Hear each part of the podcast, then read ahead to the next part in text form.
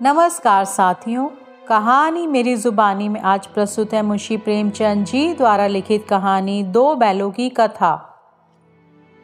जानवरों में गधा सबसे ज़्यादा बुद्धिहीन समझा जाता है। हम जब किसी आदमी को पल्ले दर्जे का बेवकूफ़ कहना चाहते हैं तो उसे गधा कहते हैं। गधा सचमुच बेवकूफ़ है या उसके सीधेपन? उसकी निरापद सहिष्णुता ने उसे ये पदवी दी है। इसका निश्चय तो नहीं किया जा सकता। गायें सींग मारती हैं। ब्याई हुई गायें तो अनायास ही सिंहनी का रूप धारण कर लेती हैं। कुत्ता भी एक गरीब जानवर है, लेकिन कभी कभी उसे भी क्रोध आ ही जाता है। किंतु गधे को कभी क्रोध करते नहीं सुना, ना देखा। गरीब को मारो चाहे जैसी खराब, सड़ी हुई घास सामने डाल दो, उसके चेहरे पर कभी भी असंतोष की छाया ना दिखाई देगी। वैशाख में चाहे, एक आध बार कुलेल कर लेता हो, पर हमने तो उसे कभी खुश होते नहीं देखा। उसके चेहरे पर एक स्थायी विषाद रूप से छाया रहता है। सुख दुख, हानि लाभ, किसी भी दशा में उसे बदलते नहीं देखा। ऋषियों, मुनियों के जितने गुण हैं, वे सभी उसमें पराकाष्ठा को पहुँच गए हैं, पर आदमी उसे बेवकूफ़ कहता है। सद्गुणों का इतना अनादर कहीं नहीं देखा। कदाचित सीधापन संसार के लिए उपयुक्त नहीं है। देखिए ना, भारतवासियों की अफ्रीका में क्या दुर्दशा हो रही है। क्यों अमेरिका में उन्हें घुसने नहीं दिया जाता? बेचारे शराब नहीं पीते, चार पैसे कुछ समय के लिए बचा कर रखते हैं, जी तोड़ कर काम करते हैं। किसी से लड़ाई झगड़ा नहीं करते, चार बातें सुनकर गम खा जाते हैं, फिर भी बदनाम हैं। कहा जाता है, वे जीवन के आदर्श को नीचा करते हैं। अगर वे भी ईंट का जवाब पत्थर से देना सीख जाते तो शायद सभ्य कहलाने लगते। जापान की मिसाल सामने है एक ही विजय ने उसे संसार की सभ्य जातियों में गणने बना दिया। लेकिन गधे का एक छोटा भाई और भी है, जो उससे कम ही गधा है, और वो है बैल। जिस अर्थ में हम गधा का प्रयोग करते हैं, कुछ उसी से मिलते जुलते अर्थ में बछिया के ताऊ का भी प्रयोग करते हैं। कुछ लोग बैल को शायद बेवकूफ़ों में सर्वश्रेष्ठ कहेंगे, लेकिन हमारा विचार ऐसा नहीं है। बैल कभी कभी मारता भी है कभी कभी अड़ियल बैल भी देखने में आता है, और भी कई रीतियों में अपना असंतोष प्रकट कर देता है। अतएव उसका स्थान गधे से नीचा है। झुरी काछी के दोनों बैलों के नाम थे हीरा और मोती। दोनों पछाई जाति के थे। देखने में सुंदर, काम में चौकस, डील में ऊँचे। बहुत दिनों साथ रहते रहते दोनों में भाईचारा हो गया था। दोनों आमने सामने या आसपास बैठे हुए एक दूसरे से मूक भाषा में विचार विनिमय करते रहते। एक दूसरे के मन की बात कैसे समझ जाते थे हम नहीं कह सकते।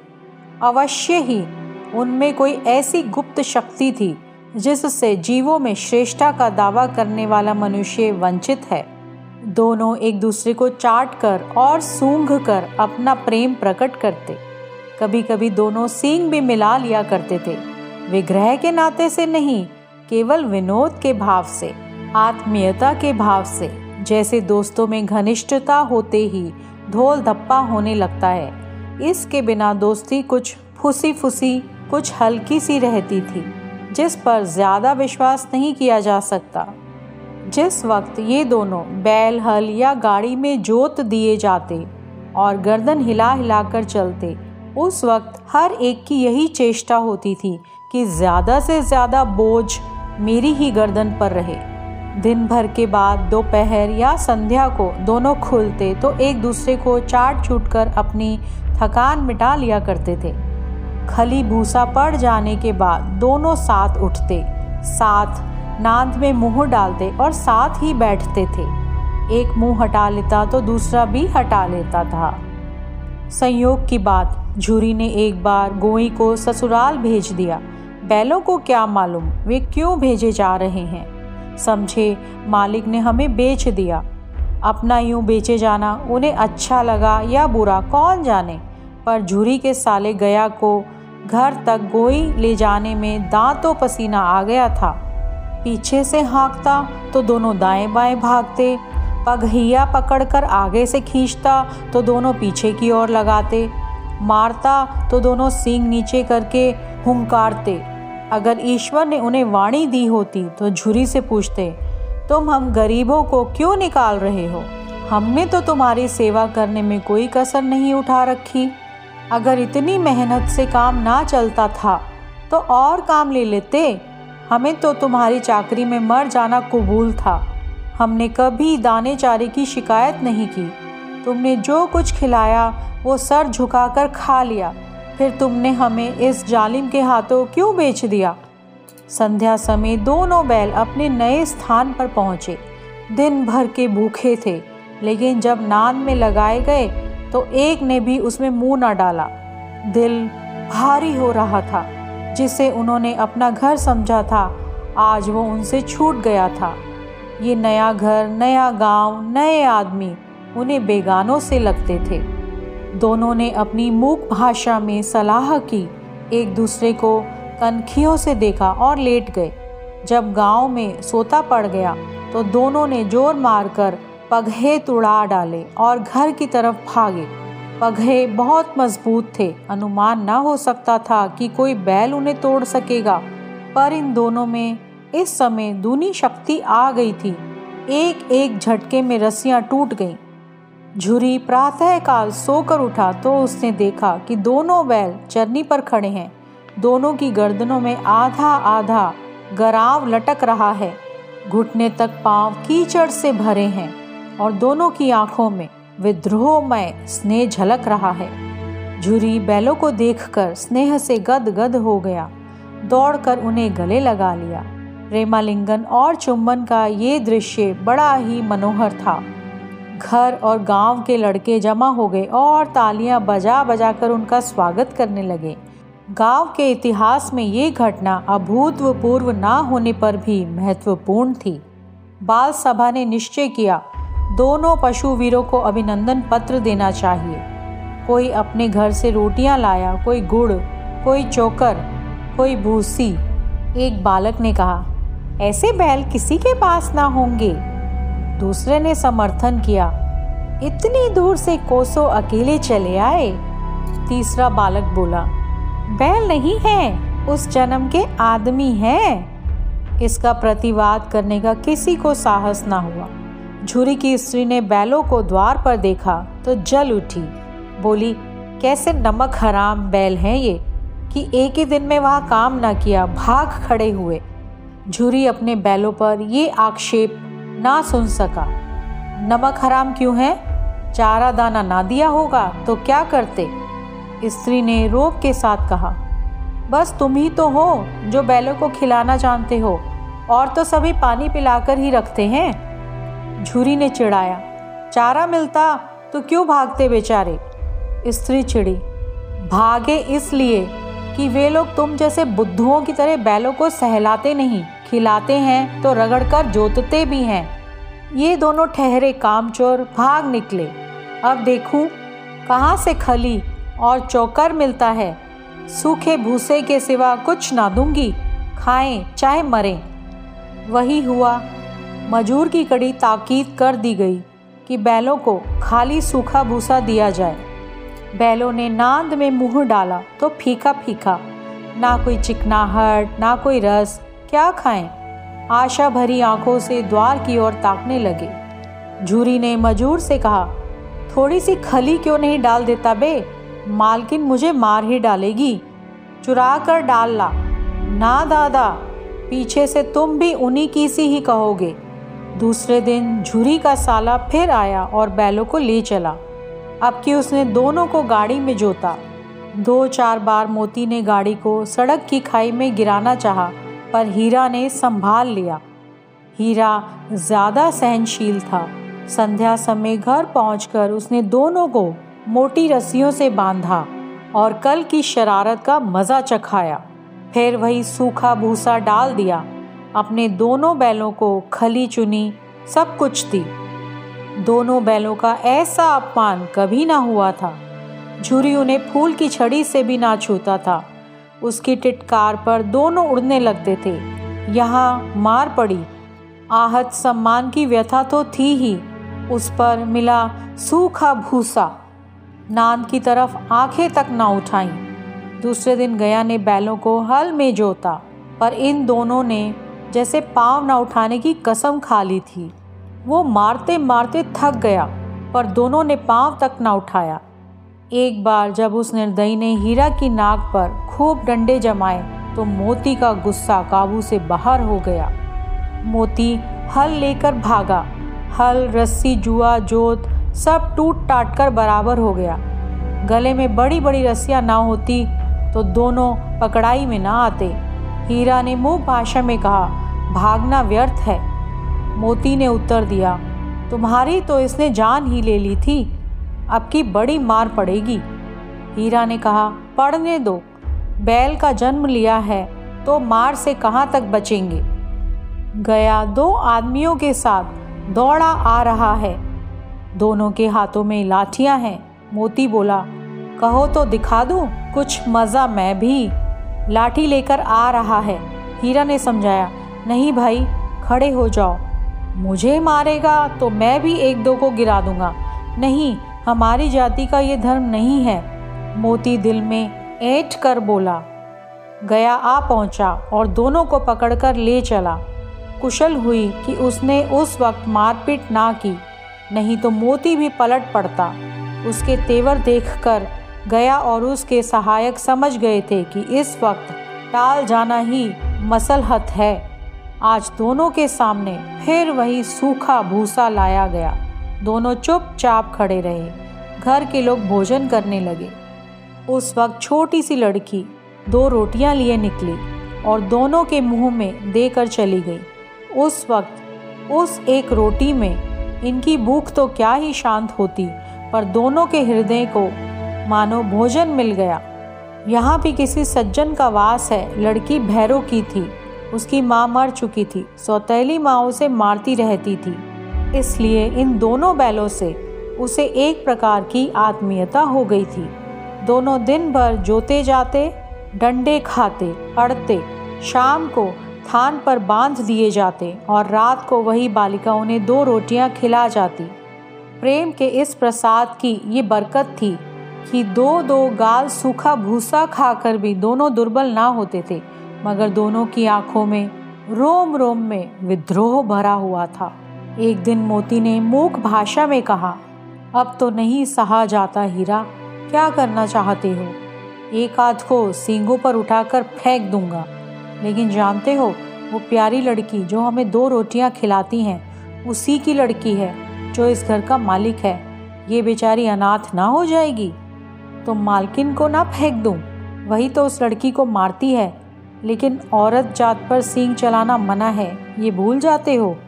फिर मोती ने कहा, तुम तो किसी तरह निकलने ही नहीं देते। बताओ, तुड़ाकर भाग चलें?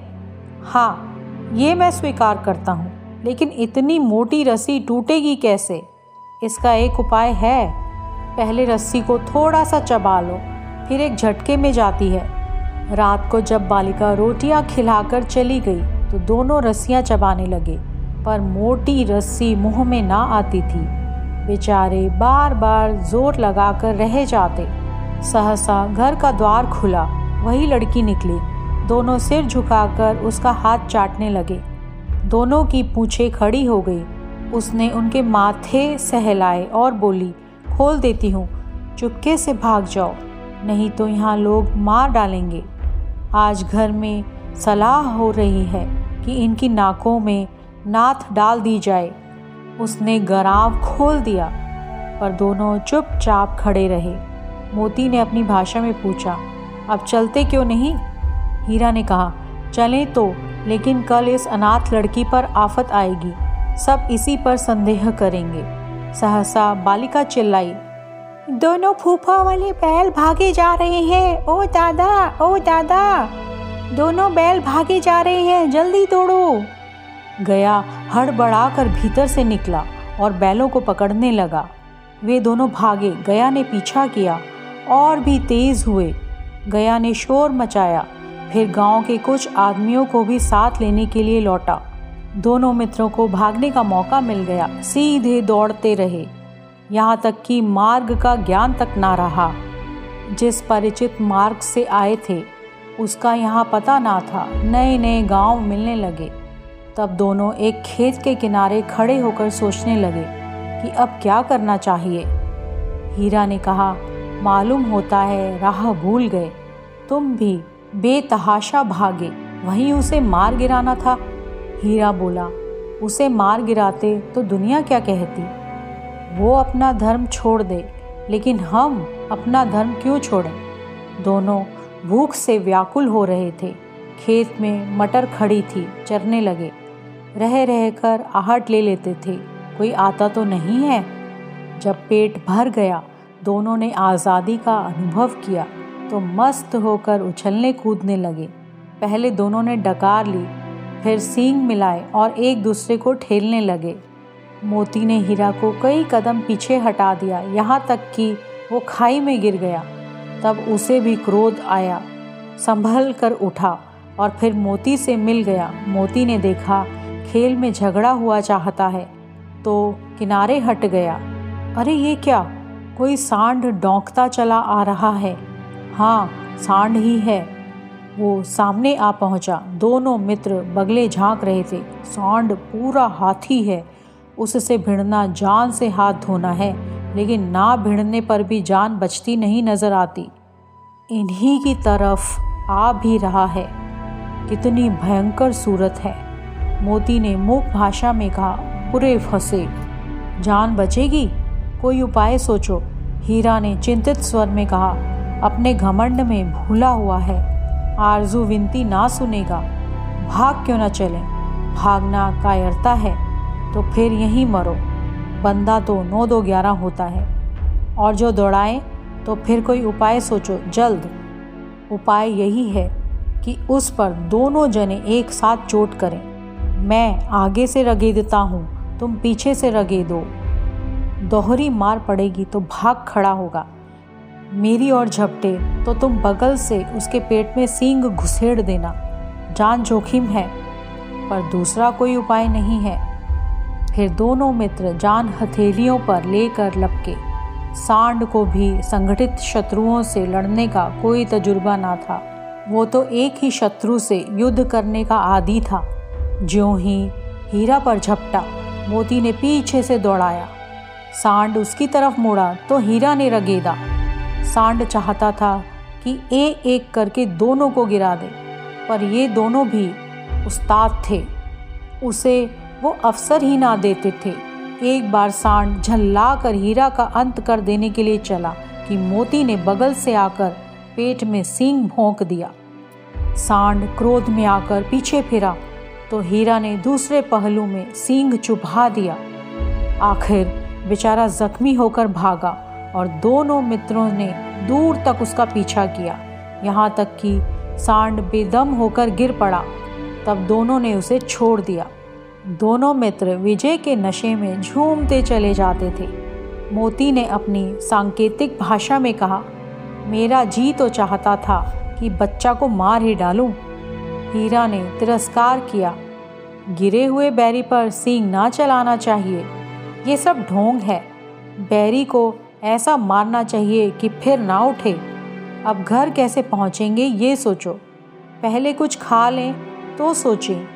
सामने मटर का खेत था ही। मोती उसमें घुस गया। हीरा मना करता रहा, पर उसने एक ना सुनी।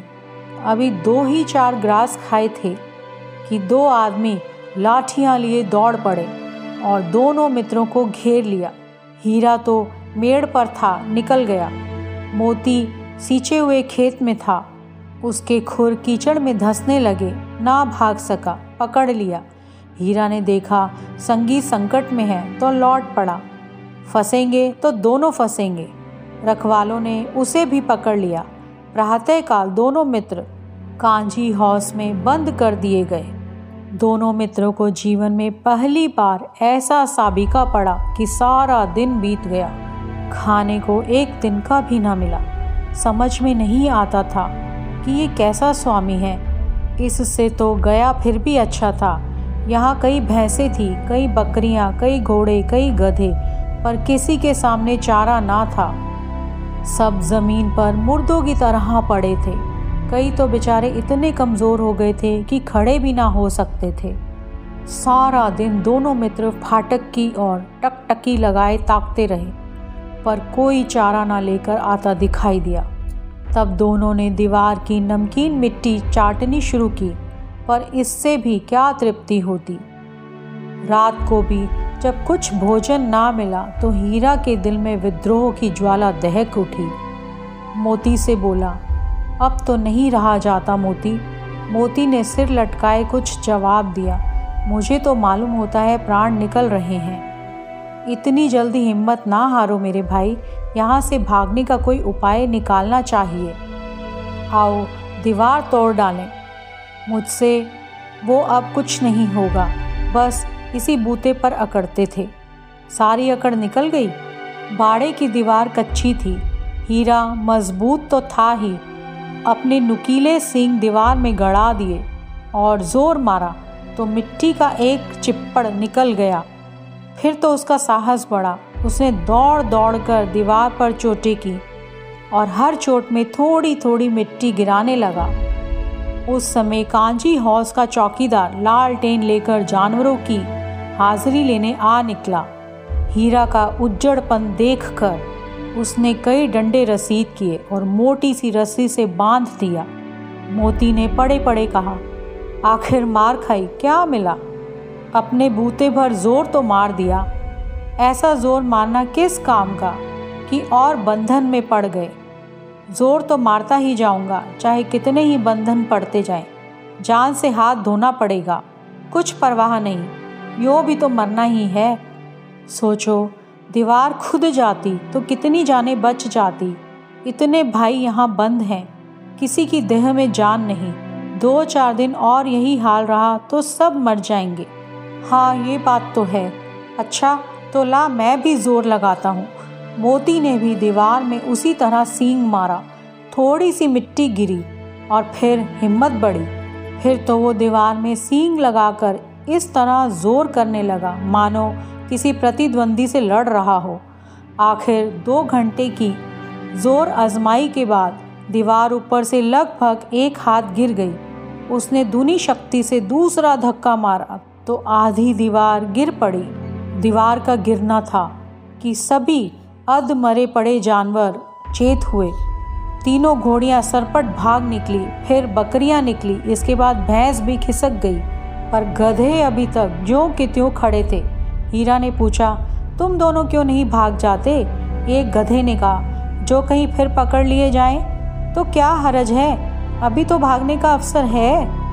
गधे बोले, हम तो यहीं खड़े रहेंगे। हमें तो डर लगता है। हम यहीं पड़े रहेंगे। आधी रात से ऊपर जा चुकी थी। दोनों गधे अभी तक खड़े सोच रहे थे कि भागे या ना भागे, और मोती अपने मित्र की रस्सी तोड़ने में लगा हुआ था। जब वो हार गया तो हीरा ने कहा, तुम जाओ, तुम मुझे यहीं पड़ा रहने दो, शायद कहीं भेंट हो जाए। मोती ने आँखों में आँसू लाकर कहा, तुम मुझे इतना स्वार्थी समझते हो हीरा? हम और तुम इतने दिनों तक एक साथ रहे हैं। आज तुम विपत्ति में पड़ गए तो मैं तुम्हें छोड़कर अलग हो जाऊँ? हीरा ने कहा, बहुत मार पड़ेगी, लोग समझ जाएँगे कि ये तुम्हारी शरारत है। मोती गर्व से बोला, जिस अपराध के लिए तुम्हारे गले में बंधन पड़ा, उसके लिए अगर मुझे मार पड़े तो क्या चिंता? इतना तो हो ही गया कि नौ दस प्राणियों की जान बच गई। वे सब तो आशीर्वाद देंगे? ये कहते हुए मोती ने दोनों गधों को सींगों से मार मारकर बाड़े से बाहर निकाला और तब अपने बंधु के पास आकर सो रहा। भोर होते ही मुंशी और चौकीदार तथा अन्य कर्मचारियों में कैसी खल बली मची, इसके लिखने की ज़रूरत नहीं। बस इतना ही काफ़ी था कि मोती की खूब मरम्मत हुई। उसे भी मोटी रस्सी से बाँध दिया गया। एक सप्ताह तक दोनों मित्र वहाँ बंधे पड़े रहे। किसी ने चारे का एक तृण भी ना डाला। हाँ एक बार पानी दिखा दिया जाता। यही उनका आधार था। दोनों इतने दुर्बल हो गए थे कि उठा तक ना जाता था। ठठरियाँ निकल आई थी। एक दिन बाड़े के सामने डुगी बजने लगी और दोपहर होते होते वही पचास साठ आदमी जमा हो गए। तब दोनों मित्र निकाले गए और उनकी देखभाल होने लगी। लोग आ आकर उनकी सूरत देखते और मन फीका करके चले जाते। ऐसे मृतक बैलों का कौन खरीदार होता? सहसा एक दड़ियल आदमी जिसकी आँखें लाल थी और मुद्रा अत्यंत कठोर आया।